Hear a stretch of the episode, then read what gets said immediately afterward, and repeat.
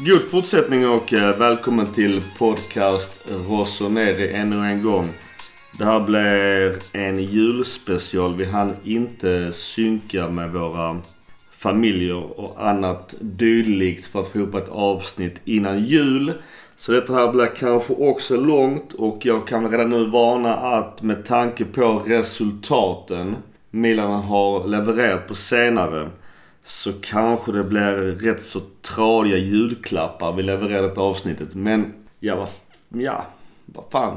Milan är dåliga och eh, vi kan inte ljuga för er. Utan vi levererar det vi tycker är det rätta, det sanna och det verkliga. Sen så är det kul om inte ni håller med oss och att ni kommenterar det på våra nätverk, det vill säga Svenska fans och Milan Club Svezia, alltså Milan Sverige. Som även har en ny hemsida, så kolla in hemsidan. Vi finns även på vår Facebookgrupp Podcast Rossonere och även på Twitter. Så om ni pallar, gå in där, kolla lite vad som händer. Lite omröstningar och annat dylikt bullshit. Nu eh, kör vi. Ja, god fortsättning förresten. Detsamma. Tack detsamma. Har ni, har ni fått några roliga julklappar? Ja, faktiskt en bok som jag önskar mig. Det var väl det jag ville ha. Då fick jag. FIB Aktuellt eller? Eh, den fin- finns den i bok. Jag vet inte. Premiumutgåva. Premiumutgåva. sådär, eh, 20 år av FIB Aktuellt i. Nej, jag önskade mig en kudde av mamma men det var sån rabatt som hon. Hon fick tre för samma pris så hon köpte det. Så jag fick ett gigantiskt paket. Ja, Själv då? Ja, nu är ju fruktbulle i munnen här men eh, jag eh, fick mitt årliga årskort till MFF. Alltid en fin julklapp att ge till sig själv. Man får ge dem den bästa till sig själv. Ja, lite annat smått och gott. Men nu, det blev ett ganska rörigt avsnitt. Vi har ju fyra matcher sen sist. Egentligen skulle vi nog kunna göra Det det så med tanke på att spelet har sett så ungefär likadant ut från Milans del. Sen har vi, så, har vi vars tre julklappar. I alla fall. Jag kan sätta nivån direkt. Min första julklapp, jag delar ut den direkt. Jag har faktiskt också block idag Gurra. Det är inte bara du. Uh, nej just det, innan jag glömmer det. Vi ska, eh, en rättelse. Men en rättelse på rättelsen. Jag sa ju det här med att eh, eh, nomineringarna för Guldbollen. Att det har inte hänt på 2000-talet att eh, tre nomineringar från samma lag. Och det har ju hänt. Vår kära vän eh, Barca, Iniesta, Einarsson påpekar detta med all rätt. Att, för det har, de hade tre spelare i Barcelona. Men däremot, som ni sen rättade mig i min egen rättelse. Det är att Milan hade två år i rad. Och det har inte hänt. Okej, men min första julklapp.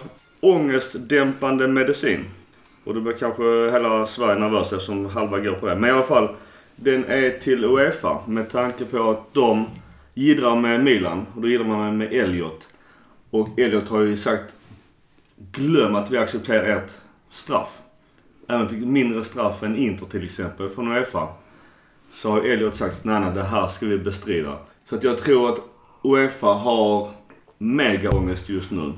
Så min julklapp till dem är psykofarmaka. Okej. Jag tror de jag jag, jag tror de får pissa på sig just nu. För de vet att Elliot är ingenting att bråka med. Jag vill inte att de ska ha ångest så att de viker sig. Ja, det är tvetydigt där. Men eh, i alla fall, de får en julklapp av mig så kanske jag stryker dem lite medhårs. Så det, det är min första julklapp. Din var ju ändå på sätt och vis positiv. Ja, I det bittra är det Ja, lite positivt, ja. eller hur? Bitterljuv, som man säger. Min, min första julklapp är att Donnarumma har börjat leverera så han nästan är värd sin lön. Tycker han har räddat Milans match efter match efter match. Det är, det är inte så lätt att rädda målet mot eh, Fiorentina. Men Eller? Ja, men jag tycker inte det. Det är ett superskott. Vi kommer in på matcherna sen. Men Ja. jag tycker faktiskt att han har, eh, han har räddat Milan och faktiskt på, på sett hittills på säsongen har han nog varit Milans bästa spelare. Jag håller med dig både i det du säger och julklappen. Kanske också därför jag tyckte att fan borde inte han ta det med tanke på att han har tagit betydligt mycket svårare skott än så. Så som det skottet kommer i förflyttningar och vinklar. Nej, nej. nej. Den kommer man inte åt. Vill du ta din första nu? Jag kan ta min första. Det är faktiskt till eh, Romagnoli. En rutinerad, rutinerad mittbackskollega som inte är Musacho. Någon som kan hjälpa honom att nå det här extra steget till. För jag känner att eh, det är där den stora bristen är. Ett samspelt, stabilt mittbackspar med en rutinerad och en som är på up and coming. Tror du Caldara kan vara den personen? Jag tror de, behöver, de två behöver en rutinerad röv som kan stötta dem. Där håller jag med dig totalt. Det har jag sagt ända sedan Bonucci försvann. Bonucci gjorde Romagnoli bättre. Nu, nu ska vi inte säga någonting om Caldara för han har ju inte spelat någonting. Så det är svårt att säga hur bra eller dålig han är. Att de behöver någon som är rutinerad och hjälper dem, det har du helt rätt i. Zapata? Det, Han är ju rutinerad i alla fall. Han skulle vara bra också, det är det som är problemet. Men alltså, Zapata har gjort sitt jobb. Han har inte gjort bort sig och han har inte glänst. Säga så Men att han är, han, är inte, han är inte ledaren som de behöver. Zapata har ju glänst på det sättet att han har inte gjort bort sig. Vilket han faktiskt har gjort väldigt ofta förr. Mm. Förut. Å andra sidan att vara bästa mittback när man spelar med Abate så. Men det, egentligen är det ju en julklapp också. Att Abate var bättre som mittback än ytterback. Visst hopp för honom. Så du menar att Abate ska få nytt kontrakt nu? Det kommer han få. Vet, vilken agent har han? Ja, Ja. Men nu fick vi ju inte Zlatan. Nej, det är sant. ja det får jag också nämna. Oj. Mm, Han, han, eh, han sket i Milan. Milan Eller- var nog bara eh, ett sätt för honom att få sin designated player i MLS. Ja, det hemska är att detta är en klassisk Zlatan. Han, eh, det här har han gjort gång efter gång efter gång. Han eh, säger någonting, hintar någonting, folk i hans närhet säger saker. Får upp hoppet, sätter, sätter press och så helt plötsligt får han en jättelöneökning. Det är långt ifrån första gången. Och det är ju inte Zlatan som är mm, arrangören bakom det. Det är ju också hans agent där. Ja, Så- ja, Jag får nog också någonstans som Milan är lite med på det. För de syns i tidningsrubrikerna. Och jag tror fortfarande att Zlatan kan komma till Milan. Lite som ett Beckham-lån. Att han kör några månader nu. Januari framåt. Till MLS börjar igen. Jag tror, inte, jag tror inte Galaxy kommer gå med nu när de har honom som designated kommer de inte gå med honom utlånad hela våren. När, när deras liga Ja, drar igång fall i bara mars, fram, april. nej, men det är i så fall fram till den Och det, drar igång. Som det tycker jag Beckham inte är gjorde. aktuellt. Skillnaden är att Beckham ville vara fit för att spela eh, VM. VM och Zlatan har ju sagt nej till landslaget. Och så är det inte så många landslagsturneringar till sommar. Precis. Med andra ord så vi avslutar Zlatan-kapitlet helt då. Det beror nog Det- lite på vad de det kan få tag i. För att det är hans- förmodligen är de ute efter en anfallare. Men Ja. Det är Zlatans vanliga fulspel, så det kan vi i alla fall konstatera. Good for him. Han får upp Eller lön. Team Zlatans vanliga fulspel. Men det är inte så att han är fattig direkt. Så jag förstår inte egentligen varför bråka om någon miljon extra. Vi måste nu bara hoppa in i avsnittet här. Borini, aktuell för Kina. Vi kan få 10 miljoner för honom. Han kan själv få 5 miljoner om året. Vem fan tvekar på det? Alltså 10 miljoner för Borini är bra, men det faller ju tillbaka på allting annat. Vem, alltså vi måste värva.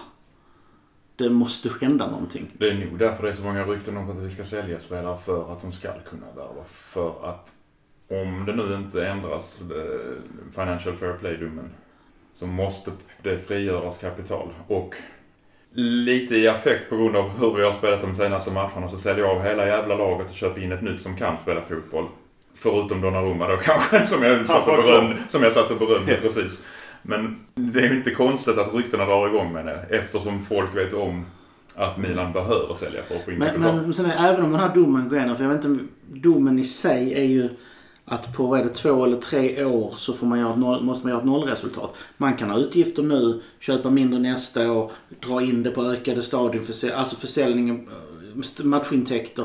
Alltså, det är inte så jäkla svart eller vitt. Vi, vi, har, Absolut vi har en förmåga, och jag märker det i gruppen, att tro att det här är en dödsdom, Financial Fair Play. Att man inte får Absolut värva, man får inte dela ut löner, man får inte...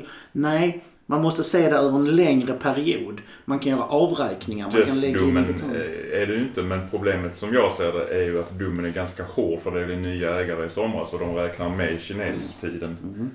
Och därför tycker jag den är ganska hård. På det sättet. Och det tror jag ju Elliot också tycker. Att de tänker att år 0 skulle varit i juli i somras. Vi skulle kunna värva för 150 miljoner pund nu. Och sen kanske bara för 20 till sommaren. Alltså bara rent, rent teoretiskt. Och sen kanske lite lägre inget i januari. Matchintäkterna tickar på. Alltså det är ingenting som säger att vi inte, inte gör nollresultat även om vi tokvärvar. Låt oss säga att du värvar för 150 miljoner sen kanske du säljer för 200. Sen lägger man saker och ting på en avbetalning. Då hamnar inte hela kostnaden. Säg att vi köper sms med en avbetalningsplan över två och ett halvt år. Då sprids pengarna ut över den tiden. Absolut. Det finns smarta lösningar. Och Elliot lär ha koll på lösningarna. Men ändå är de förbannade. Men transfer in ut, eh, eller rykte har vi ju också Hakan Canoglu, vår favorit, nått. Ryktas tillbaks till Bundesliga. finns, ja. Både Leipzig och Schalke nu intresserade. Och kan vi få... Om ryktena har rätt och att de kan få 20 miljoner för honom euro. Så tycker jag det är rätt med tanke på att det behövs förstärkningar. Alltså det, det är sällan jag blir arg över en spelarinsats. Eller ska man säga besviken. Men så som Hakan har spelat, framförallt de senare matcherna. Jag satt mig och gick igenom en hel match och bara följde honom.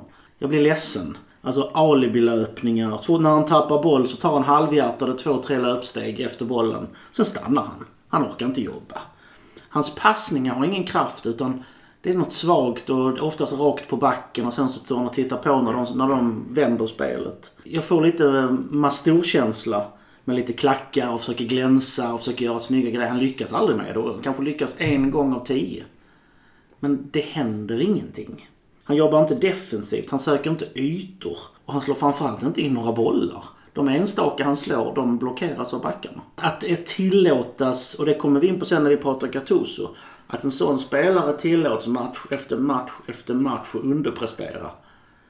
Det sänder så dåliga signaler till hela laget.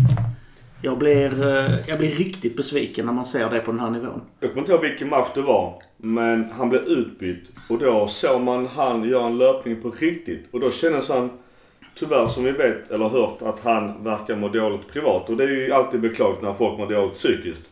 Men det var ju först när man såg göra en riktig löpning. När han, blev, när han skulle springa tillbaks till bänken. Alltså det kändes som att det var en rädd hare. Som bara äntligen kan jag komma härifrån. Jag vill inte vara här. Så det, det bara skrek ångest ur stackars killen. Och det var först när man såg honom göra en riktig löpning på 100%. Det var när han sprang tillbaks till bänken och blev utbytt. Och då är ju någonting Det ska ni sig ha cred för. Att han sprang fort. Ja. För Milan vann inte den matchen. Han har cred för det. Ska det bytet gå fort så du får in nya starka viljor och ben. Så då tycker jag ändå han gör rätt som springer fort. Ja, okej. Om du gav ett plus där. Ja, Ja, ja, jag ser positivt. Ja, Nej, det men jag är med er helt. Uh, Hackan har underpresterat. Uh, det enda, han värvades för att vara en frisparksspecialist. Har han gjort något frisparksmål? Ett va? Under hela tiden i Milan tror jag.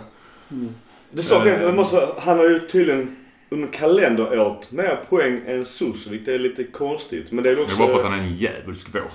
Ja, och... Där och Suso hade en svacka Ja, i och. Dudelange gjorde han väl, la han väl bakom alla de här fem målen. Ja, mot Dudelange. Ja. Där inte Higuain gjorde mål, by the way.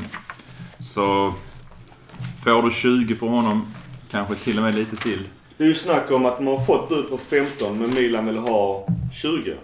Och någonstans bara fan 17,5 så kör vi handslag på det. Ja. Vad kostar Bertolacci? Då kan väl Hakan vara värd 20 med. Ja. Hakan vill inte, vill inte spela i klubben. Han har inte presterat sen Roma-matchen. Förutom mot Dudelange. Topplaget. Topplaget, ja. Eh, Det, det, det är inget att säga. Det är bara att ja, sälja honom. Nu är vi alltså inne på transfer så då kör vi det. Klart. Ja, vad fan. Det är lika det bra. ett hopp Nej, det var det. Lika bra, vi- lika ja. bra vi kör det. På tal om transfer, vi har ju också haft en undersökning i vår Facebookgrupp Podcast Rossoneri. Där fick vi lägga upp spelare och önskemål och ganska överlägset så blev ju SMS den som alla vill se. Eh, Även Fabregas. Men fan blev den sista? Kommer ni ihåg det? Var det bara Ny- ny, ny tränare. Ny tränare, ja. Vi kommer också in på tränarfrågan sen. Men i alla fall sms ryktas ju ändå rätt mycket till Milan. Det, Och det är ingen som dementeras heller för Lazio. Så man börjar någonstans hoppas på. Tänk om både Pacueta och sms kommer in till Milan i januari. Det hade inte gjort Vi, ont. för, vi försämrar ju Lazio ganska mycket och förstärker oss själva. Med tanke på hur, att det, han vill inte spela i Lazio. Han har inte spelat bra under hösten. Han går på halvfart. Det såg vi när han mötte oss ju. Han gör mål och firar inte. Precis. Han grät ju när han gjorde mål. Han tar händerna, han, han sänker ut i händerna och gråter. Bara helvete också. Ja, men snarare att eh, jag tycker om den här klubben men jag vill inte vara här. Eh, liksom, jag gör ändå mål men... Mm. Alltså, han, är, han är ju ändå en fotbollsarbetare för att han, han slutar ju inte spela. Han gör ju mål, han jobbar ju. Men är han så tydlig med att han vill bort så tjänar ju bägge klubbarna på det. Men frågan är varför vill han gå till Milan? Det fattar jag inte. Han måste kunna välja på hur många klubbar som helst. Ja, att England inte är där och hugger det är... Jättekonstigt. Visst, han kan ta över nummer 10 från eh, Chanuglu. Men, men han kan vara en tia i så många andra lag också. Du innan eh, vi vänder blad. Vill ni ha mer kaffe? Vill ni ha vatten?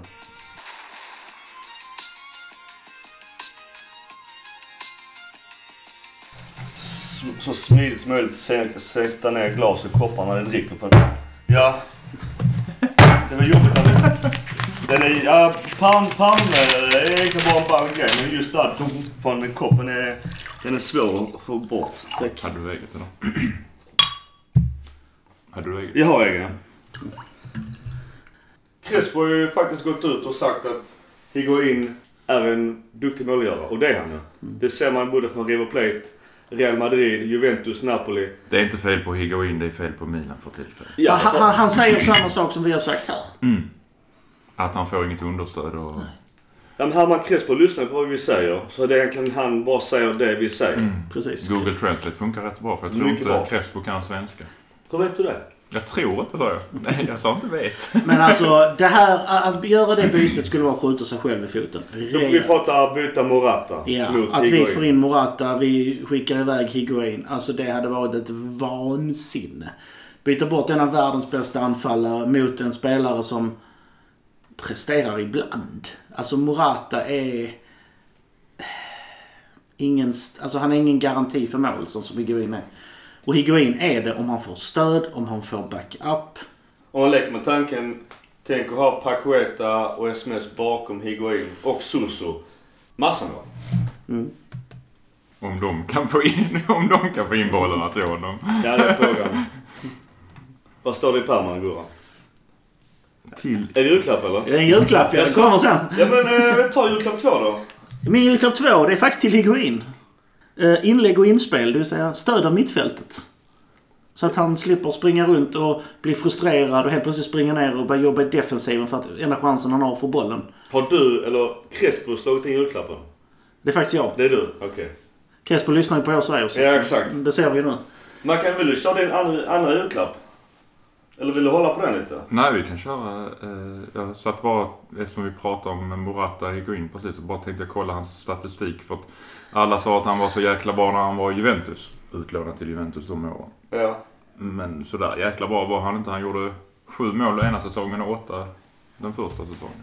Och då pratar vi ändå ett vinnande, ganska överlägset topplag. Precis, så att om man säger statistiken så är ju Higuain en bra mycket bättre anfallare. Min eh, andra julklapp, och jag fortsätter på det positiva, det är att Paqueta faktiskt är klar för Milan. Har varit på plats på San Siro, har gjort, klarat undersökningarna. I julklappen ligger förhoppningen att han är just den kreativa mittfältare vi behöver. Han spelade någon match igår. Någon, eh, vä- Och någon inte vänster- på match, ja. ja. Och skadade sig och är borta i nio Ja, månader. ja. Mackan skojar! Dubbla korsbandsskador. Annars som transfer, har vi, är det lönt att ta en massa andra rykten? Vi kommer ju ha ett nytt avsnitt när året börjar. Ska inte du ta din andra julklapp? Min andra julklapp? Okej. Det hör lite ihop med när vi sen går över till matcherna. Vi har ju fyra matcher, 0-0 matcher och gå igenom. Alltså i ligan då ju. Så min andra julklapp är gratis sömnmedicin. Sen är det ju biverkningar olika beroende på vad man håller på. Men om man har svårt att somna så kan man se på Milans 0-0 matcher för då lär man somna väldigt fort. Så det är min andra julklapp. Gratis sömnmedicin. Om vi tittar bakåt, vad pratar vi om? Jo, vi måste fixa försvaret för vi släpper in för mycket mål. Det sa vi i början av säsongen. Men nu lyckas vi hålla nollan, även om motståndet kanske inte är världens bästa alltid. Men vi gör inga mål. Så nu har helt plötsligt fokus på transform flyttat från att vi behöver försvarare till att vi behöver... Alltså det är det här som är intressant och det, kommer vi in på om vi ska prata Gattuso sen. Att det här är en typisk tränargrej. En erfaren tränare klarar av att både ha ett offensivt och ett defensivt spel. En bra tränare. En orutinerad tränare, där är det antingen eller ofta. Antingen gör man mycket mål eller så släpper man inte in några mål. Man ser det ofta i bottenklubbar där det är nya färska tränare. De spelar ett jättebra försvarsspel men de gör ingenting framåt. Mycket 0-0, mycket 0-1, 1-0. Mourinho i United. Ja, han tappar ju truppen tyvärr men han, han är ju... Han Tyvärr? är, för honom. Ja, du Liverpoolare måste ju jubla. Han får- hade gärna fått vara kvar. Ja, det kan jag tänka mig. Det handlar ju om hur, alltså som, det, är, det är en ren tränargrej. Och det är ytterligare ett tecken på att Gattuso är väldigt orutinerad. Du, Ska vi eh, glida in på potatisen eh, som är hetast just nu? Det är tränarfrågan. Hur fan fick du tag i Gattusos nummer? Jo, nu ska man min italienska. Nu ringer Gattuso. Nej men han har spelat i Skottland. Han pratar ju engelska. Ja, just det. Just det.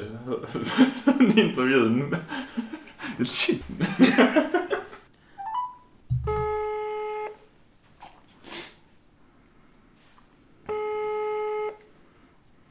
Det här är bra radio. Ja. Jag tror inte live. Mattias är upptagen i telefon. Tala in? Ja, vi tar den sen då. Du, du inser att det här kommer. Du inser vad du säger. Att du inte har lärt dig efter så här lång tid. Det är jag faktiskt imponerad över. Ja, vi tar, vi tar tränarfrågan. Vi hade också en undersökning på Facebookgruppen eh, om Gattuso ska vara kvar eller om han ska få foten. Och jag hade även en liknande undersökning på Svenska fans då, Milan Club Svezia. Och majoriteten, ganska stor majoritet, vill att vi ska byta tränare redan i januari.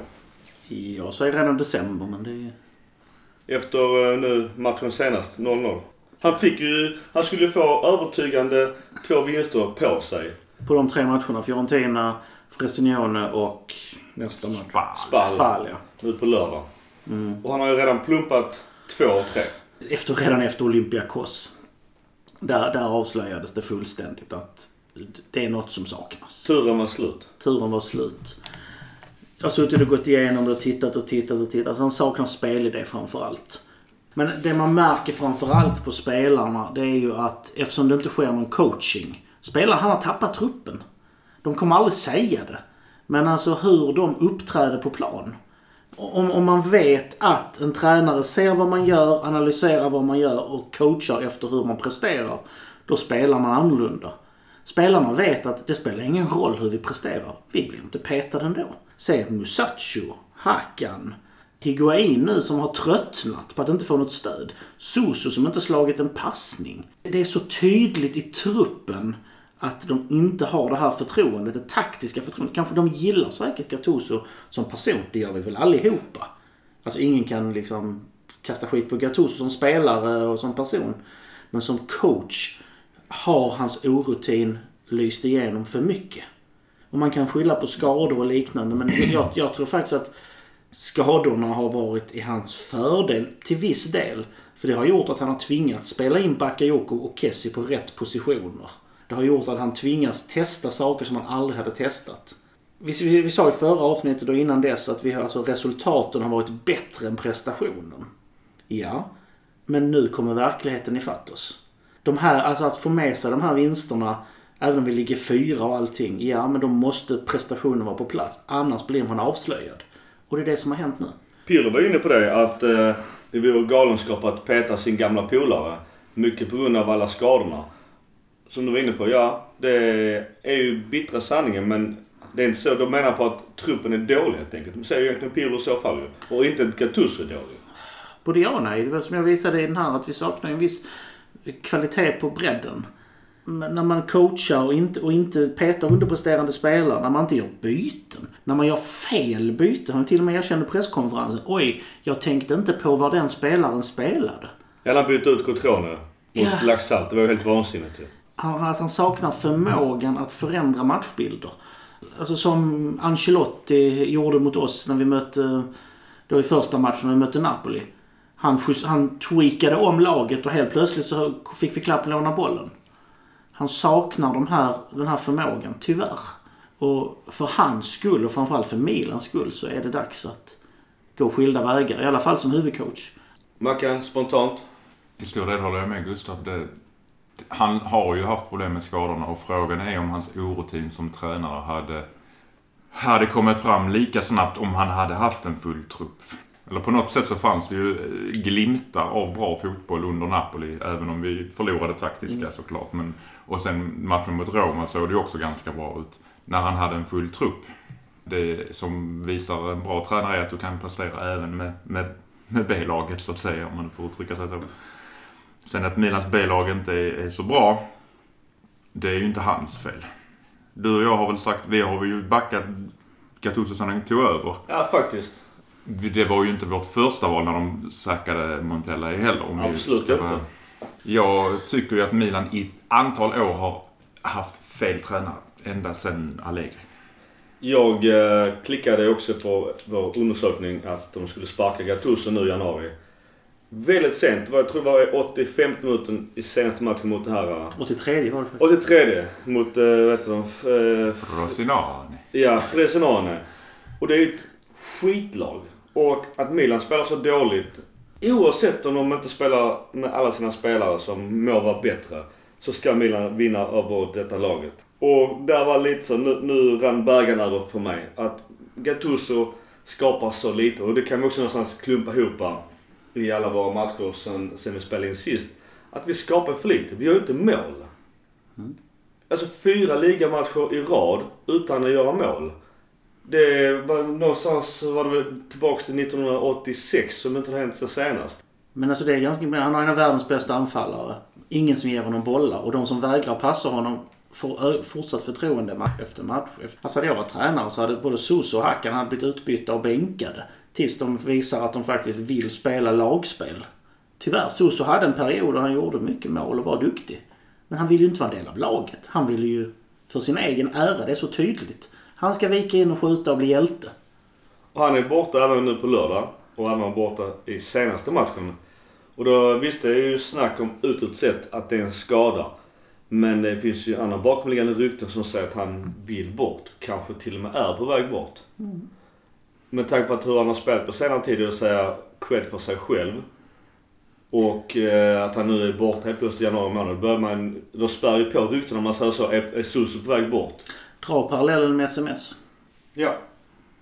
SMS vill bort från Lazio. Han spelar men han gör inte det superbra. Suso kanske vill bort. Han spelar men han gör inte det superbra. Han har bevisat vad han kan. Nu känner han att... Nu, nu sitter jag av tiden så att säga. Stor skillnad man säger just på sån som Higuain som också ryktas eventuellt bort och Suso om nu han på väg bort och även Hakan. Det är att eh, Higuain, nu må han vara en vinnare. Men hans kroppsspråk har ju alltid varit ganska diskuterat men man ser hur mycket han brinner för ändå att vinna och att han vill skapa och göra mål. Fast Hade- just nu hjälper ju inte hans reaktion. Inte alls, men han jag menar på att han har ju ändå fortfarande glöden i sig. Att han visar känslor. Hade, hade han varit klar bort eller inte brytt sig, då hade han ju inte haft det beteende som man på gott och ont har på plan. Jag tycker också det är konstigt att Hakan får förtroende match efter match efter match. De andra spelarna måste vara jättedåliga på träning. Jag tycker ändå att Castillejo har gjort ganska bra ifrån sig de gånger han blir inbytt. Men Alltså- sen får inte han spela på en position. För han- när han blir inbytt så spelar han ju allting i anfallet. Mm. Och det är inte så lätt att skapa sig en känsla av vad jag ska göra och inte göra. Lite märkligt att inte han har fått eh, mer förtroende när Hakan har varit så dålig. För han klarar ju lätt av vänsterpositionen tycker jag. Stor skillnad med just med Castillejo och Suso, det är väl att Suso har ett bättre avslut. Det är det. Ja, oh, absolut. Det har han. Ja. Och han väger fem kilo mer. Det är ofta är motargumentet, men vad ska vi ta in istället? Sparka en tränare mitt i säsongen brukar ju väldigt sällan ge effekt. Vi har ju faktiskt en lista på tränare som skulle kunna gå in rakt upp och ner nu direkt. Vi har ju fantastiska Montella Mihailovic. De har vi redan kan prova så de kanske inte är aktuella. Bläddra, bläddra upp lite. Du har inte hela listan med. Laurent Blanc. Inte omöjlig. Wenger ryktas ju såklart väldigt mycket till Milan och har gjort även sen tidigare. Mourinho är också en bossman. Han kanske har lite väl hög lön för Milan. Conte ryktas ju, har gjort länge. Han vill ju sen ta över ett lag mitt i säsong. Zidane och Lopetegui. Vad fan är det han säger? Lopetegui. Det är ganska intressant för det finns många bra managers här. Lopetegui ska man inte underskatta. Eh, Men hans höga poängsnitt kommer ju från en supersäsong i Real Madrid. Zidane naturligtvis. Jag står fast vid att den tror jag hade kunnat vara riktigt bra. Conte. Ja, alltså Conte är ju Conte. En Italiensk, han kan ligan, han kan leverera. Mourinho med ambitiösa ägare, vilket vi faktiskt har har alltid levererat. Det är en titelgaranti i princip. Han kom, de, kan- de kommer behöva investera om man värvar Mourinho. Men eh, vill vi ha titlar så tror jag det kan vara ett bra namn. Men har inte Mourinho alltid presterat bättre som underdog än som favorit? Du menar när han kom till Chelsea, fick exakt alla han pekar på och sopade hem ligan tre Ja, men han var väl fortfarande en underdog? Nej. Jag tror Vad, pe- vad pekar han på som var bra då? Helt ärligt, jag måste säga emot dig där Gustav. Drogba, eh, Essien. Drogba var inte bra. Han var ingen världsspelare förrän han kom till Chelsea. Han har levererat riktigt bra i Frankrike. I Frankrike. Ja, som låg på femte, sjätte plats i Europa i ligan då. Mm. Fortfarande måste jag säga ligger max på femte plats. Mm. Frankrike. Om jag ser det på honom så när han presterade och tog en trippel med Inter. Ja, Eto'o var en världsspelare. I övrigt hade han rätt så mediokra spelare som presterade väldigt bra som lag. När Chelsea fick in Shevchenko och tysken som jag har glömt namnet Ballack. på. Ballack. Så blev han förbannad för han ville inte ha dem. Det Det var var, ju- då det bröt med Abramovic, första rundan. Mm. I Real Madrid, givetvis hade han stora spelare där men fan kan du misslyckas med de spelarna han hade i det laget. Det var ju Barca var ju sjukt bra då också.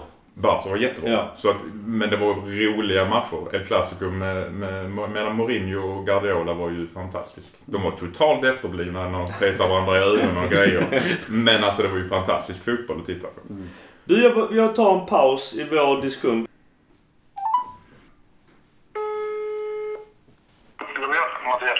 Tjena Mattias, det är Mika. Ja men tjena. Läget? Det är bra tycker jag. Är det själv? Jo, det är bara bra. Du, vi sitter här och snackar lite eh, Gattuso tränare. Hur, hur är din syn på det hela? Jag skulle väl vilja säga att eh, för det första så är det jäkligt synd och tråkigt att vi hamnar i den här situationen som vi hamnar i. Dels att vi tar in och bränner en gammal legend, är på väg att göra i alla fall, igen. Samtidigt som jag tycker att eh, en del av ansvaret får han ta på sig och en del är väl mycket tillfälligheter med skador och så vidare på ganska på nyckelspelare då. Jag är lite tudelad faktiskt i om jag tycker att det är värt att, att, att, att låta han gå nu eller om man ska ge honom lite mer tid. Och om du vill ge honom mer tid, vad tror du att han kan göra med Milan då? Om man går tillbaka till hur det såg ut innan så har han, han har ändå gjutit in någon typ av eh, mentalitet, mentalitet att de vägrar förlora. De har ju ändå förlorat mot Fiorentina utöver de topp tre-lagen. Så det är väl bara de egentligen vi har, topp, topplagen vi har torskat mot. Annars så har han ju faktiskt, eh, tycker jag, ingjutit lite mer hjärta i laget på något vis. Fått in lite mer stabilitet. Sen är det eh, otroligt fyrkantigt och lite kreativt framåt. Då. Och det är väl där jag tycker han har sina brister och, och till dels också på grund av spelarmaterialet. Att han kanske bara har Bonaventura, eh, Soso, eh, Chalanoglu som inte alls presterar men framåt som, som är lite kreativa. Då. Tycker du verkligen att han har den vinnarinställningen? För att jag menar, han coachar knappt. Han gör inga förändringar.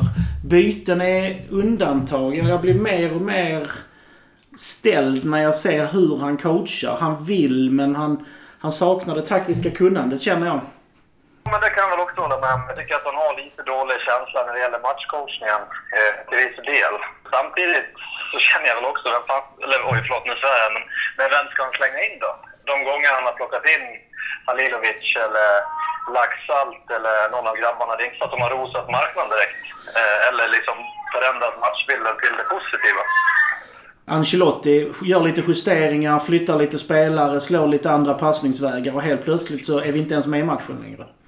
Det är det här taktiska Nej. kunnandet som han fallerar på tyvärr. Jag skrev här när vi, lite på Facebookgruppen, även jag vill börja, man säga, misstro Gattuso. Men jag skulle även vilja påstå att han har ju inte så mycket spelarmaterial att jobba med då. Så han kanske själv inte tycker att han har så mycket nycklar att kasta in från sidan. Det blir liksom inget bättre. Han har ändå ett hyfsat poängsnitt. Jag tycker ändå att han har ju inte... Han har individer idag. Han har inte ett, ett väl sammansatt ihopsatt lag som, som någon har byggt under, under tid. Jag menar, titta Liverpool eller tittar någon av de andra klubbarna så har de ju faktiskt byggt efter en modell under många år. Medan vi har bytt ägare, bytt tränare. Eh, ingen röd tråd i, i spelartruppen. Jag tycker att det finns ingen riktig tråd i, i, i hur laget är ihopsatt. Utan det är ganska tempofattigt, ganska eh, stabbigt lag eh, överlag. Du, stort tack för dina åsikter. Mm. Och eh, god eh, fortsättning. Detsamma. Ha det så bra boys. Tack detsamma du. Ha det gött.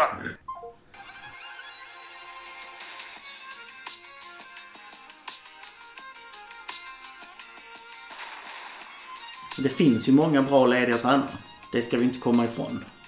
Att säga att det inte finns någon som kan ersätta, det är ju rent skitsnack. Mackan, vad har du för tankar kring eventuellt ny tränare? För det är annars alltid motargument. Ja, men vem ska vi ta in på så här kort varsel mitt i säsong? Det jag känner är ju att Milan inte ska panik slänga ut ett kontrakt till någon som de egentligen inte vill ha. Utan det måste ju vara någon de vill ha.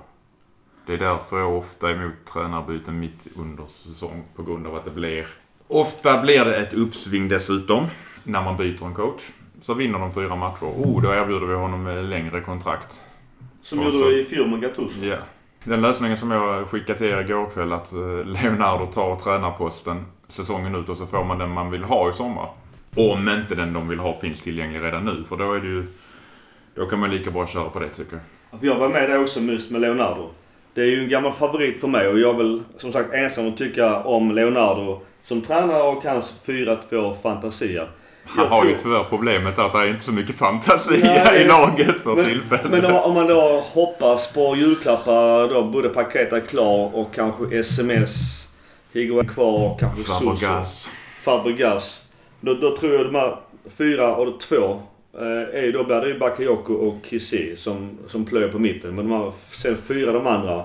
Alltså jag tror om man nu leker med tanken att man, tanken att man får in eh, rätt spelare så tror jag att den uppställningen kanske kan funka. Jag tror om inget annat att det, som du var inne på själv också Mackan, rent financial fair play, lönekostnaden. Sen inte lönekostnaden för Gattuso är ju ingen stor Nej men det är mer på att är- har man redan Leonardo och man kanske inte bränner honom. Att de kanske till och med kan samsas om på bänken. Nej men vad fan. Du kör kanske det defensiva, Leonardo tar det offensiva. Jag vet inte hur de kan kombinera detta. Eller på någon vänster så finns det redan i truppen och i, sett till truppen blir det kanske inte någon, någon kalabalik heller men en helt ny tränare mitt i säsong. Alltså oavsett taktik och så vidare. Fantasian är en rolig grej men alltså, det viktiga är att Gattuso lyfts bort. Det kommer in en ny tränare. Om det sen är Leonardo eller någon av de här supernamnen vi har här. Till exempel Zidane vill inte ta en klubb förrän till sommaren. Jag misstänker att Konto inte vill göra det heller. Mourinho Wenger vet man aldrig. Blanc och så vidare. Men att det händer någonting. Det behövs energi, det behövs en tanke, det behövs ett spelsystem. Jorge Mendes eh, gav ju faktiskt Milan en julklapp igår. Ja, ska vi glida in på det namnet? Leonardo Jardim. Han har ju coachat bra i, i, när han var i Monaco. Med en ganska stor rysk plånbok där ett tag. Som numera är rätt så stor svångrem på plån, plånboken eller vad, vad tycker ni? Ja, Monaco har ju sålt av allt stort sett i kvalitet. Det man ska säga om Monaco och hans insats det är att de tog faktiskt ändå ligaguldet från Paris. Ja, Det är ju sjukt imponerande. det är det faktiskt. Och att de ändå också nådde semifinal i Champions League samma år, 16-17. Där så, sen sålde de ju egentligen av alla bra spelare de hade det året väl. Men Bakayoko blev glad. Det är för övrigt min tredje julklapp. Bakayokos utveckling. Ja okej, du ledde in på julklappen också nu. Men eh, skit i det. Nej, nej, nej men eh, vi tar julklappen. Nej, men alltså jag tänker bara att Gustav hade rätt i att sa att Bakayoko har nog fått spela på rätt position på grund av att det var skador i Milan. Men hans utveckling har ju bara gått från klarhet till klarhet tycker jag. Vi går tillbaka till tränaren. Ja, ska vi byta nu, mitt under säsong, behöver vi en tränare som kan Serie A. Och det kan inte Jardim. Leonardo har ju mer erfarenhet av Serie A i så fall. Om det inte då är så att vi kan få Conte som har erfarenheten. Eh, Mourinho har ju också erfarenheten, men Mourinho... Jag skulle inte vilja ha Mourinho. Inte jag heller. Jag hatar Mourinho. Även han... Det är nästan... Om man eh, får eh, vågskålen vinner ligatitel med Mourinho eller når Champions League med fyra utan Mourinho så eh, är det tufft. Jag har något personligt mot Mourinho. Det är att det är sjukt barnsligt. Jag vill inte se han i Milan. Även om han är, som du säger Gurra, nästan garanti på någon form av succé. Så jag... Alltså, hans fotboll han spelar är så jävla tråkig att se på. Alltså jag är för mycket pragmatiker. Jag, jag, jag, jag skiter i vem som tränar, vem som spelar i klubben, bara klubben vinner. Få in eh, Kim Jong-Un som coach och vi vinner tre raka Då ligatitlar. vinner vi i alla fall. Då, då, då, jag, menar, jag, jag kan acceptera det. För att klubbens framgång går före vem jag gillar och inte gillar. Fair enough. Vad säger du om Jardim då? Som ändå Mendes har erbjudit Milan. Det är en cynisk coach. Jag gillar hans coachingstil. Det spelar ingen roll vad du heter eller utan det är din prestation som är det viktiga. oftast ett snabbt omställningsspel som underbyggs av en press. Jag tror inte att det hade varit negativt för honom att komma in i Serie A, för jag tror hans stil passar. Det, det är ju jättebra. Och att peta Paris från tronen är ju superbra. Det är ju lite ungefär som något lag skulle peta Juventus just nu från, från den tronen. Så att det, det är på den nivån man pratar om. Precis. Jag tror absolut det hade varit ett väldigt lyft för, för, jämfört med Gattuso. För den här killen är en taktiker. Han ser spel, han läser spel, gör ändringar och han är en bra matchcoach. Eh, men, men sen är det som så. Frågan är om han är den tränaren vi vill ha över en 5-10 årsperiod. Eller om det är Conte. Och därför det kanske kan vara bra att ta in en Leonardo nu och en Conte till sommaren. Har man ett stornamn klart som Mackan var inne på. Så absolut. Då tar man in Leonardo nu. Hoppas klara fjärdeplatsen. Har man ingen klar. Då är det bara att gå på det bästa möjliga namnet nu.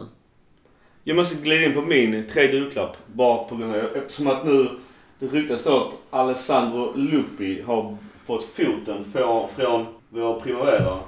Så är min, min tredje julklapp är mod eller prestigelöshet till Gattuso. Att antingen att han går tillbaka och tar Milans Primavera ett år och växer in i kostymen. Eller att han är prestigelös och sitter kvar på bänken men blir någon form av assisterande antingen till Leonardo eller till Jardim kanske. Sen är det jävligt tufft, du vet. Så att också för en stolt kille som Gattuso att, att göra detta steget. För det är ju såklart ett steg i fel riktning. Men det är bättre än att få sparken. Assisterande är jag tveksam till just nu. Kanske lite jag sommar. också för att jag tror att det blandar ihop... Rollerna blandas nog ihop för spelarna. Men tror du om, om han är assisterande med Leonardo? Nej, det är bättre att han i så fall går ner i Primavera nu. Fram till sommaren. Till sommaren med ny coach. Då kan han gå upp som assisterande igen. Men jag tror truppen och Gattuso behöver ett break. Jag, jag håller egentligen med dig. Bara att jag försöker vända på alla stenar. Du vill inte att För vi jag ska vill- bränna nej, ännu en legend? Nej, alltså jag ska bränna ännu en legend. Och jag, det är som du säger, man tar, det är svårt att skilja på legenden Gattuso som spelare och allt vad han symboliserar i grinta och det här. Kontra vad han egentligen gör rent taktiskt, vilket har varit så jävla dåligt. Det är svårt att skilja på det. Jag tror också det som gör att många menar på vad fan vi ska inte kicka ännu en tränare mitt i säsongen. Men hade det varit någon annan spelare eller tränare som inte haft en Milan-anknytning hade ju folk bett han dra åt helvete för länge sen. Ja, ja, ja. Alltså jag har en tanke här som jag har funderat på nu när vi har pratat tränare. Som jag har tänkt på ett tag sen när du, du pratade med Biro om att Milans historia tynger dem i dagsläget. Vilket du definitivt gör. Och frågan är om man tittar på andra lag, inte har Milans historia men som går ganska bra. Jag tänker Dortmund. Jag tänker Sevilla. Inga små lag på något sätt. Men de har ju inte vunnit Champions League sju gånger. Med tanke på hur truppen ser ut idag för vi har ingen Champions League-trupp som vi har varit inne på. Så kanske man inte behöver ha Mourinho. Man behöver kanske inte ha, utan man kanske ska hitta, och då kanske Jardim kanske kan vara den där tränaren som är mellansteget. Och så bygger vi truppen under tiden. Det är väl bara till att inse att Milan inte kommer... Om Milan skulle gå till Champions League. Hade de gått vidare från gruppspelet. Så frågan är om inte man skulle försöka ta ett steg tillbaka och tänka att vi får bygga, Vill du ha mer kaffe? Nej, det bra. inte, inte helt från grunden, men alltså ni förstår vad jag tänker. Jag förstår vad du tänker. Jag kan också tycka någonstans både det du säger och det du säger Gurra. Att det jag gillade med Gattuso när han kom in i fjol. Det var den här tydligheten. Alltså han körde rakt av 4-3-3. Nu har han laborerat med det ena och det andra. På gott och ont. Men det och har inte delvis funkat. Delvis Det två. har kört på det. Han har haft sjuk oflyt med alla jävla skador. Det är jättetråkigt såklart för Milan och honom och alla som följer Milan. Men det var en helt annan tydlighet. Det som vi saknar med Montella. Att han håller på att laborera. Ingen visste om man skulle springa. Så kom Gattuso in och kör, nu, nu kör vi så här. Snabba omställningar. Och är ett lag som tyvärr får backa hem. Inte spelar skönspel som Milan har alltid gjort tidigare. Utan vi backar och kontrar. Och det var ju effektivt. Men nu någonstans har han fått för sig. Jag gick jävligt bra mot Napoli, bra mot eh, Roma. Men därefter så har han väl gått tillbaka till sin gamla Ancelotti-era. Där Milan hade världsspelare på alla positioner och spelade den typen av fotboll. Och det hanterar varken han eller dagens trupp i Milan. Och därför blir det så jävla ångestladdat. Men man måste svälja stoltheten, man måste svälja lojaliteten och se vad handlar det om för klubben. Klubben är det viktigaste. Man knäcker Gattuso, ja trist, men klubben är viktigare än varje enskild person. Undersökningen visar i alla fall både på Facebookgruppen och Svenska fans och Milan Klubb Svezia att majoriteten vill bli av med Gattuso. Fine. Om vi kommer till knäckfrågan. Vi får ett namn eller en lösning. Mackan, hur vill du se tränarbänken i Milan nästa år? Alltså en 2019. Eller nästa säsong. Ah, 19. Jag vill ju att vi ska ha en tränare som är redo att ta över klubben om vi ska ta en ny. Annars så ser vi som vi sa här att Leonardo kan vara en tillfällig lösning där vi sen tar in den tränaren vi vill ha. Men bara vara korta där. Där har man också hört rykte av att Maldini vill ha kvar Gattuso. Men både Leonardo, Gassidis och Elliots både far och son vill mer eller mindre redan nu antingen ta in Wenger som det har varit ganska mycket snack om. Gassidis älskar ju Wenger. Så det är ganska nära till hands att de håller varandra i handen. Och han vet lite vad han får av Wenger. Och då är frågan, hur kan det eventuellt skapa en spricka i ledningen? För Elliot, då, det är som du säger Gurra, det är bara business. De skiter i historia och ryggdunkar klubben rakt av. Alltså slakta fler heliga kor så att klubben är viktigare än Maldini. Ah, ja, det vet han själv också. Och sparkas eh, Gattuso för klubbens bästa och Maldini inte klarar av det. Men jag tror inte Maldini har några problem att sparka Gattuso. Jag tror bara att Maldini sparkar inte Gattuso utan en, en fullvärdig ersättare. Nej. Alltså en bättre ersättare. Precis. Det tror jag Maldini, utan att känna honom, men det känns som att han in, Det känns verkligen som att han tänker på klubben. Och det viktiga här är att vi får in en taktiker. Någon som klarar att hantera det. Och faktum är, desto fler skador du har, desto viktigare är det taktiska kunnandet för en coach. Alltså Micke, du hade kunnat coacha Real Madrid eh, i ligan och, och komma på en hygglig placering.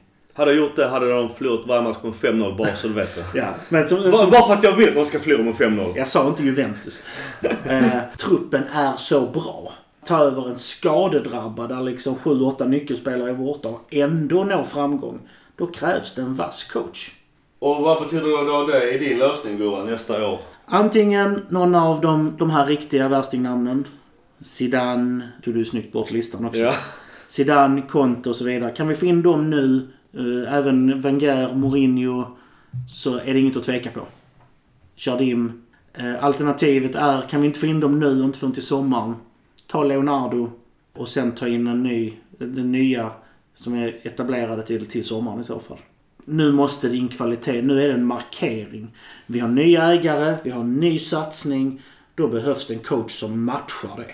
På tal om eh, tidigare spelare, legender etc. Bara kort, du behöver inte dra det för i långbänk. Donadoni ryktas ju också till Milan. Mackan, åsikt? Det känns ju inte riktigt samma sak som att bränna en legend längre eftersom det är ett tag sedan han spelade i Milan. Han har tränat rätt många andra klubbar. Vill du ha honom i Milan? Går han med på att ha en eh, tillfällig lösning resten av säsongen? Så ja. Egentligen så tror jag att dagens Milan skulle passa honom. För att Milan inte har världsspelare mer än Higuain. Gurra? Donadoni? Gammal Milan-legend för de yngre, den yngre publiken. Ja, jag sitter och funderar på är som taktiker. Jag är skeptisk. Det är en förbättring jämfört med Gattuso. Men jag tror Leonardo kan täcka det i så fall. Fram till sommaren.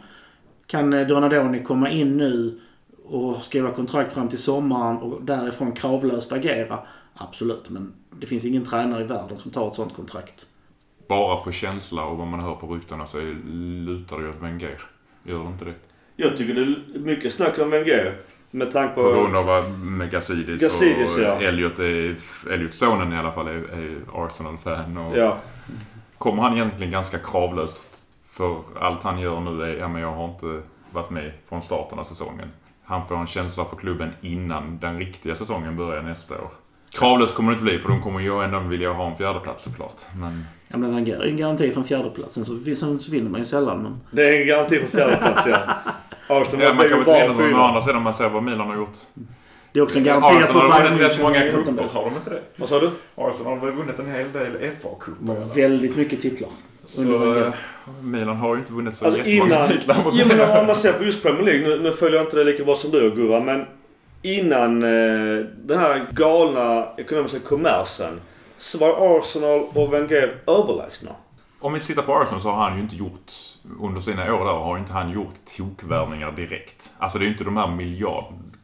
Ja, Mot slutet. Aubameyang mot slutet, men där blev han nog ja, han blev tvungen i slutet där. Jag tror inte det var han som ville det alltid. Det verkar ju inte så när man hörde honom på presskonferenser i alla fall. Ja, jag köper honom. Det behövs värvas för en miljard i Milan. Utöver paketet. Och det är som är, sen är det, slut.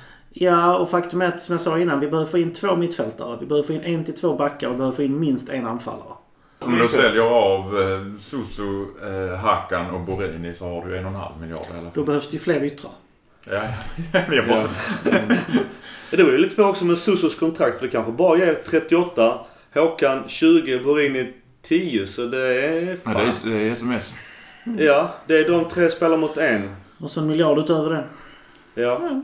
Vi behöver ju en anfallare till också. Bre- Alltså det beror också vilken form av anfallare. Nu har ju snackats om Zlatan jättemycket men helt plötsligt så har de ju bytt fokus tydligen till en mm, inte renodlad anfallare utan en som vi har pratat om för Immobile-typen. Även kan spela lite winger då. Mm. Du, vi lämnar tränarfrågan. Jag tror att vi, likt många andra, är överens om att eh, vi vill se någon form av förändring direkt. Både på tränarbänken, poäng och tabell med tanke på att vi inte ligger fyra längre.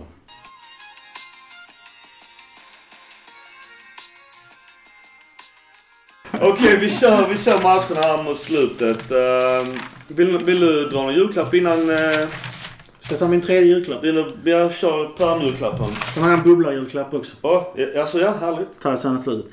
Eh, till Rodriguez. Ricardo Rodriguez. Att han äntligen får den cred han förtjänar. Alltså han är det, det stabilaste vi har haft den här säsongen. Han har låst den vänsterkanten. Gjort ett hästjobb både som mittförsvarare och vänsterback. Visst, alltså hans offensiva spel är brist, kanske lite bristfälligt. Men hans defensiva spel eh, har räddat väldigt många poäng. Jag blir så ledsen när jag läser i Facebookgruppen och andra att han får kritik och han får skit och han ska skeppas och han ska få det och det och det och det. Tappar vi honom så kommer vi ha eh, autostrada där. Ricardo Rodriguez eh, och jag har ju samma, jag har ju efter varje match gjort en eh, sammanställning, så jag tagit ut de tre bästa. Sen satte jag poäng på det. Ricardo Rodriguez är enligt mig vår bästa spelare hittills under säsongen. Det var kort på tal om vänsterbackar. Om nu han skulle bli såld, vilket är inte helt omöjligt med tanke på att han har varit sjukt duktig som du säger. Första matchen sen sist, Torino 0-0. Ansaldi, italiensk vänsterback. Om han försvinner Rodriguez så vill jag se att Milan på honom för jag tyckte han var jävligt bra mot Milan. Jag vill säga att vi lyfter upp Felicioli. Men är han på väg bort? Eh, Vem, vem fan, vilken ungdomsspelare skulle ha utgående kontrakt som inte vill förlänga? Det är väl också någon ung, om det var han eller vem fan det nu var. Ja, det får vi ta till ett annat avsnitt. Men det var kort, eh, Milan, Torino. Ett jävla sömnpiller där eh, din favorit Mackan Donnarumma räddar oss. Favorit, favorit. Julklapps Men fall. julklappsar, men ja, det gör han. Jag tycker han har räddat oss många gånger de senaste matcherna för att inte få en poäng med oss mot bottenlag. Nu är Torino inget bottenlag i, i dagsläget, men där var några bottenlag senare. Torino är ju det lag som har varit bäst av alla lagen på bortaplan om man jämför med Juventus såklart. Men annars så, Chanuglu får ju bottenbetyg igen. Bakayoko får toppbetyg igen. Bakayoko har ju höjt sig. Den som inte levererar här, det var ju faktiskt Kessie. Han kändes helt off. Kessie känns off de senaste matcherna. Har han med. det? Ja. Ja och jag skrev För han har faktiskt... spelat jävligt mycket Jag- sen han kom till Milan. Om han börjar ta ut sin rätt, det vet jag inte. Jag skrev här som kommentar. Vill Hackan verkligen vara kvar? Nej, I Torino efter i Torino-matchen. han var ju så jävla dålig. Eh, Euroleague, vi tar det lite mer tempoaktigt här. Olympiakos borta. Vi förlorar med precis det vi inte skulle förlora med, det vill säga 3-1. Så vi åker på målskillnad i en ganska dålig grupp där vi uppenbarligen är sämre än gruppen. För vi blev knappt före Dudelange. Med rätta, efter den prestationen. Ja, ja, ja. Shit vad dåliga mina var. Vi var skitdåliga. Sen kan jag tycka att målen Olympiakos gör, det låter jävla loser-snack, men det är fan vad flyt de har och fan vad otur vi har på de målen. Bra lag förtjänar sin tur. Så kan man säga också. I alla fall, Men här blev vi uppätna taktiskt. de kör 4-2-3-1. Vi kör 4-4-2 den här matchen. En sån loser-mentalitet också att gå ut och klaga på att de ju förde i oljud när Ja. Milan... Usch, ta bort matchen. Ja, alltså, vi, vi lägger inte handlingar för det var, det var pinsamt. Det här med det som är oljudat, alltså läktaren med grekisk publik i ryggen. Det måste han vara för fan vara förberedd på. ja. Vad är det för jävla trams? Det är, det är återigen losersnack. Mm. Nu till nästa losermöte är Bologna borta. Och även där lyckas vi med bedriften i serien att inte göra ett jävla mål mot ett lag som är långt från toppen. Alltså jag brukar skriva ganska mycket under matcherna. Men när jag har skrivit två rader med text och sen tre jättestora Z och med versaler Hackan för helvete. Då, då känns det som prestationen har varit väldigt dålig. Det enda som var roligt med matchen, förutom att Hakan då... Det var en som var sämre än Hakan och det var gamla Interspelaren Palacio och hans jävla tofs. det, det var enda behållningen av matchen. Sen så som du var inne på, jag vet inte vem av er som sa det, men att Bakayoko lite onödigt tar två kort. Och Kessie också. Alltså fatta att vi, vi har Ja, men Kessis kort var ju horribelt. Varför fick han kort Ja, där? det är pinsamt. Alltså, alltså återigen, det här med video. Varför tar man inte bort sånt här? Men det innebär ju att båda de två spelarna är borta mot, Mot. Fiorentina. Vilket också är helt vansinnigt. För, det, för det första att man ska behöva ta kort mot ett lag som Bologna borta med gamla Filippo Inzaghi som tränare. Vi ska inte ens behöva göra det. Vi ska kunna fan spela med B-laget och ändå latcha hem det. Det är lite där Milan är idag. Jag har Rodriguez, Kessie, Castillejo. Cotrona var inte bra. Han hade inte på topp 3 misstänker jag. Nej. Han har varit rätt dålig. Jag vet inte om han drar ner sig av Higuains humör eller vad fan som Alltså händer. för han spelar på konstiga positioner. Nu spelar han på rätt position i just den matchen. Men när han var spelade ytor. vad Ja, nu fan. sist ytter. Den här matchen är då då Hackan knappt går på egen planhalva. Alltså Rodriguez har försvarat själv. På den vänsterkanten. Det är tur att han har Rodriguez bakom sig. För annars hade det varit svängdörrar i Milan på, på den kanten. Ja. Castillejo är kanske inte mycket bättre på försvar. Om vi... Han, han, han springer i alla fall hem och tar Han springer hem och tar gula kort. Som blir ett rött när han är frustrerad. Lite så. Nej, men jag, jag försvarar verkligen inte Hackan. Nej. Men i alla fall vi, vi tar ynka en poäng borta mot Bologna. Higuain var så frustrerad och jag förstår honom. Ingen boll nådde honom i princip. Han jobbade, han slet, han gick ner. Alltså något, något tillfälle var han nere framför eget straffområde och vann boll och började transportera den uppåt för att det skulle hända någonting. Ja, det var ett sånt sömnpiller utan dess like. Bytena kommer sent och konstiga byten. Ehm, Ändrar formation mitt under match kan man ju göra om man har bra spelare. Men när vi inte har bra spelare så funkar det ju ändå. Då blir det bara rörigare för de spelare som är. Och jag menar att Gattuso ska bli utcoachad av Inzaghi. Ja, ja, det var ju jättepinsamt. Alltså, någonstans så borde en stor varningsklocka ringa redan där. Du, vi tar lite högre tempo. Eh, Nästa match då, Fiorentina hemma inför nästan 53 000, vilket är jävligt bra på San Siro. Då har vi ju som sagt avstängningar både på Kessie och Bakayoko, vilket gör att vi får laborera med nu kör vi 4-3-3. Och då går Calabria in, min, gamla, eller min favorit, som är, är högerback. Han fick spela mittfältare. Det säger en hel del om Montelivos. Ja, Monteliv är tokpetad. Det, det, det är faktiskt mobbing utan dess like. Ja, jag tycker det är synd.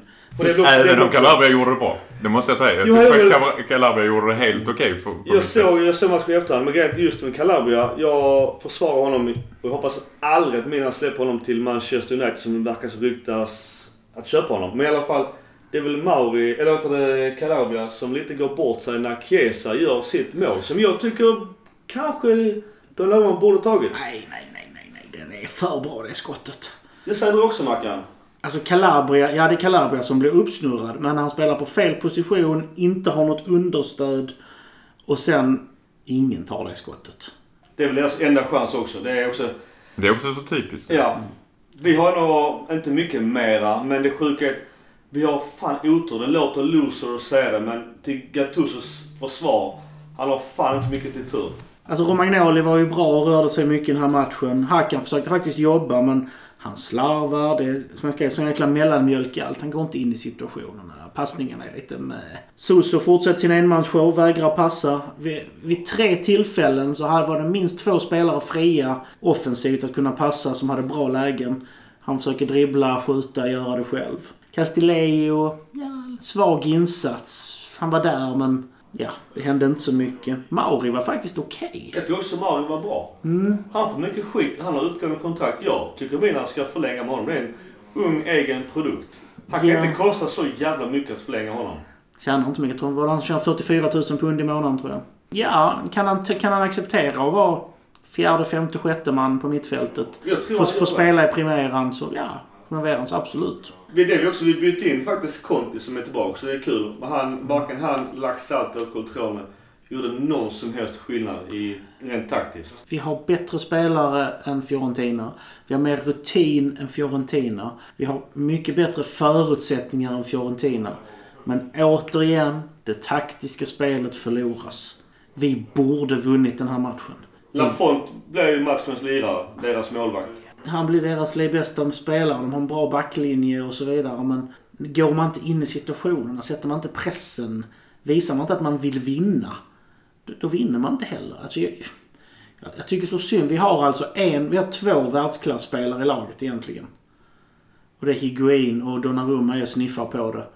Rodriguez också på vänsterbacken kanske egentligen. Men framförallt Higuain som världsklasspelare. Men vi utnyttjar inte vår världsklasspelare. Och det här kan inte sägas nog. Higuain är i ett ingenmansland när vi spelar. Och att inte utnyttja vår bästa spelare egentligen på pappret. Det är Ja, vi ska ju bomba honom med bollar. allting ska sökas Ja. hela tiden. Tänk att få in en sms där istället för Mauri som helt plötsligt börjar passa honom.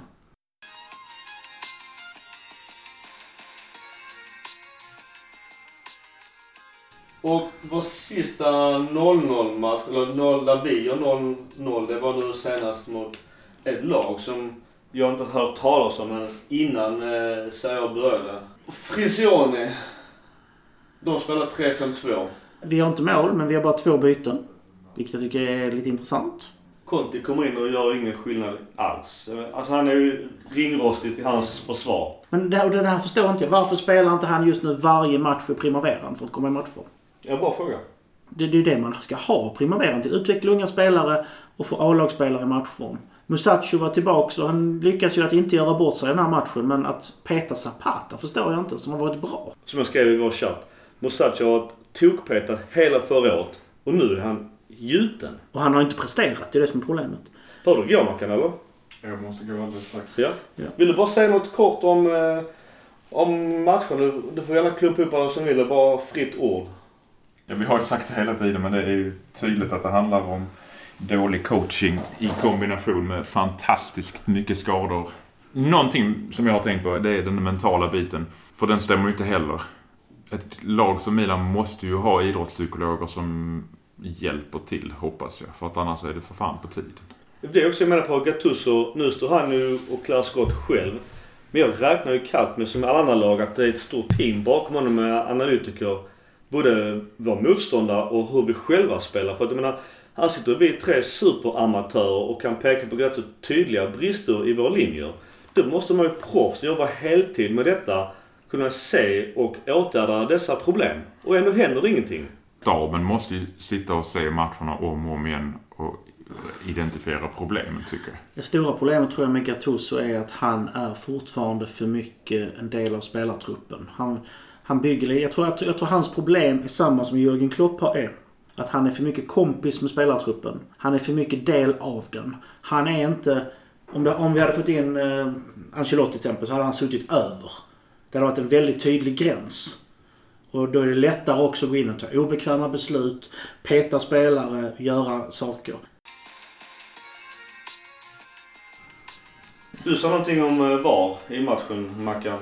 Vi blev räddade. Ja, just det målet. Jag såg bara matchen eh, när jag var på jobbet så att jag såg inte den. Jag trodde ju att vi låg under.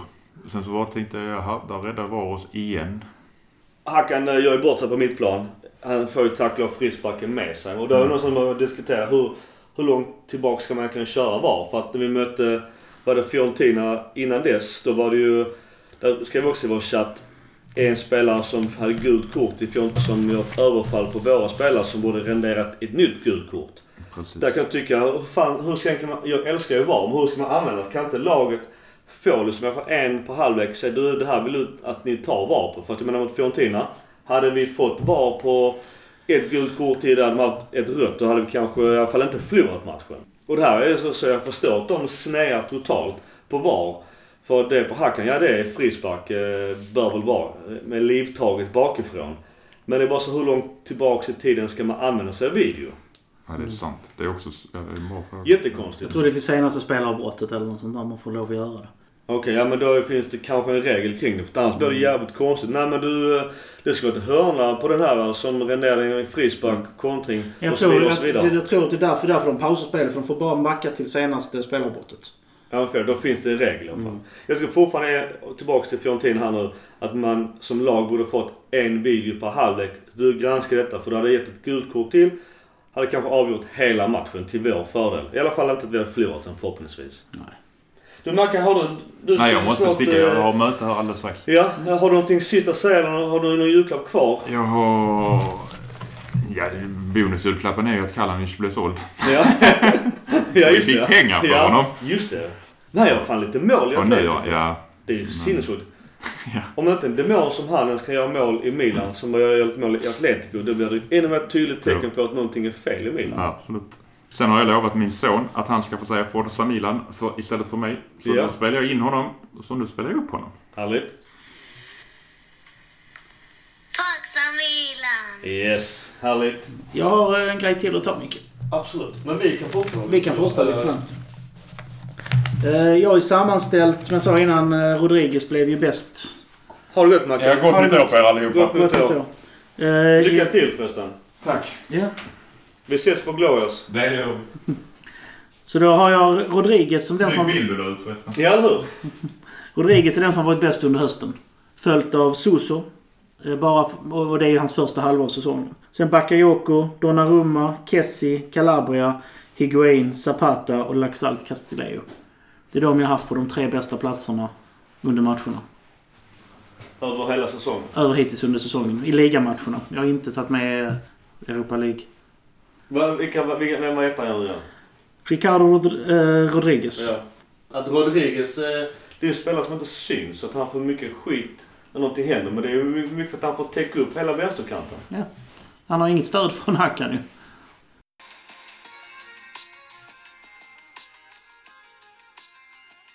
Ja, men Gurra, kör du din bonusjulklapp? Och den här är kontroversiell. Står den inte i pärmen eller vadå? Den står i pärmen. Ja. Att kvinnan i Las Vegas äntligen får rättvisa. Ja, så med Ronaldo. Med Ronaldo. Vad har hänt där? Ingenting. Det är det som är det skrämmande. Undersökning pågår, är det senaste jag har hört. Okej, vad innebär detta då? Jag vet inte.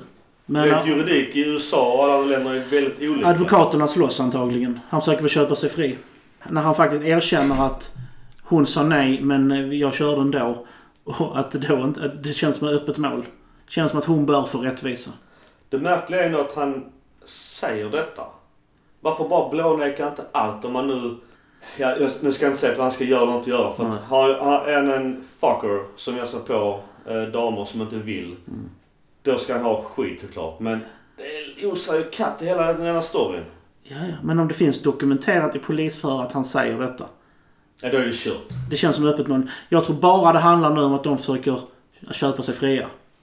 Så som vissa andra kändisar i USA har gjort vid när Ja, liknande han kommer inte sitta i finkan. Det kommer inte hända. Det hade ju varit... eh, ja. Undrar vad Juve säger då? Men har han gjort detta så ska han in. Och fängelse i USA på våldtäkt i minst 30 år. Oh, den känns. Ja, i Las Vegas är det det. Det kollade jag upp däremot. Ja, den är en kontroversiell julklapp. Eh, Jag gillar det. I alla fall, tillbaka till fotbollen. Vi, eh, historiskt sett, eh, vi har ju haft på pappret ganska lätt. Dudelange, Parma, Torino, Olympiakos, Bologna, Fiorentina och Frosione. Och ändå har vi inte gjort vårt jobb. Efter egentligen Parma-matchen, för där låg vi riktigt bra till. Och det var ju till och med att vi nästan var ikapp Inter på tredje plats. Hade vi tagit Torino hemma hade vi varit ikapp Torino. Men det som jag sa, att många av de här matcherna, om du tittar uppåt, där vi vinner på ett slumpmål i slutet, har ju fått resultat som vi inte har varit förtjänta av. Alltså vi har fått med oss många resultat. Och det som jag sa tidigare i, idag, att när man, när man har ett lag där det funkar, men man får med sig resultat ändå, då är det ett, då är det ett styrkebesked. Men när ingenting funkar, när det saknas det taktiska och man, en, och man vinner de här skitmatcherna. Man bara väntar på att vi ska bli avslöjade. Avslöjandet kom egentligen Torino-matchen. Där började det falla ihop. Helt plötsligt får vi inte med oss de här flyttresultaten längre. 0-0 Torino hemma, herregud. Jag tror det är ett bra bortdrag men det sjuka är att vi spelar inte bra och Donnarumma räddar oss rakt av. Utan honom hade vi förlorat den matchen. Och sen Olympiakos. Alltså det, det är ett skämt. Bologna 0-0. Hem, förlora hemma mot Fiorentina. 0-0 borta mot Frosinone. Det är klart man går, man går på något sånt där tapp per säsong. Men när man fyra ligamatcher i rad blir avslöjade, då har det taktiska fallerat. Då är truppen tappad. Och innan, innan har ju argumentet varit så. Ja men vi har legat på fjärde plats. Jättebra, det är vårt mål. Och diskutera anfall är jättekonstigt för att vi gör mål. Men nu är det fyra ligamatcher i rad där vi inte gör ett enda jävla mål. Och det är inte så att vi möter topplaget. Vi möter faktiskt lag som vi ska ha 12 poäng på. Faktum är att vi spelar inte sämre nu än vi gjorde innan. Nej, egentligen inte. Skillnaden är bara att vi har inte flytet och att motståndarmänniskorna faktiskt har börjat avslöja oss. Det är det som man säger, så länge vi vinner, ja då är det svårt också att kritisera för att man tar sina tre poäng. Men eh, december månad har ju varit riktigt jävla pissigt. Och då klart som fan att det blir kritik på Gattuso. Och sen visst, andra sidan myntet, ja det är mycket skador och det ena med det andra. Men det är fortfarande lag som är nedre tabellen som vi ska slå, även med ett skadedrabbat lag. Och jag hatar att börja säga att det var det jag sa, men det var precis det här jag varnade för i början på säsongen. Du, Gurra. Ja? Uh, vad fan har vi något mer då? Ska vi köra någonting positivt i slutet då? Mackan har tyvärr fått avlägsna sig själv. Men han har ju dragit sina julklappar. Har du någonting positivt att säga? Eller ta med till nästa avsnitt eller framtiden? Ryktena känns bra på spelare in. Hoppas nu bara att det händer någonting. Det sa jag förra gången också. Att det faktiskt känns som att vi kommer att få en förändring i tränarstaben. Just nu är det tyvärr ett mörker men det finns alltid en väg uppåt. Det finns pengar, det finns möjligheter. Alla förutsättningar finns för att stärka truppen på alla plan. Och det tycker jag är det mest positiva av allt. Vi sitter inte fast i en ekonomisk spiral neråt. Och, med, och utan vilja, utan någonting är på väg att hända. Det är det mest positiva för Milan just nu. Jag var med den också. Sen också att eh, Frank Kissé är nominerad till African Youth Player of the Year. Kul för honom i alla fall. Det är ju en värdeökning i alla fall på honom nu Milan skulle sälja vidare. Och sen är ju också det positiva som Mackan var inne på att Paqueta är klar.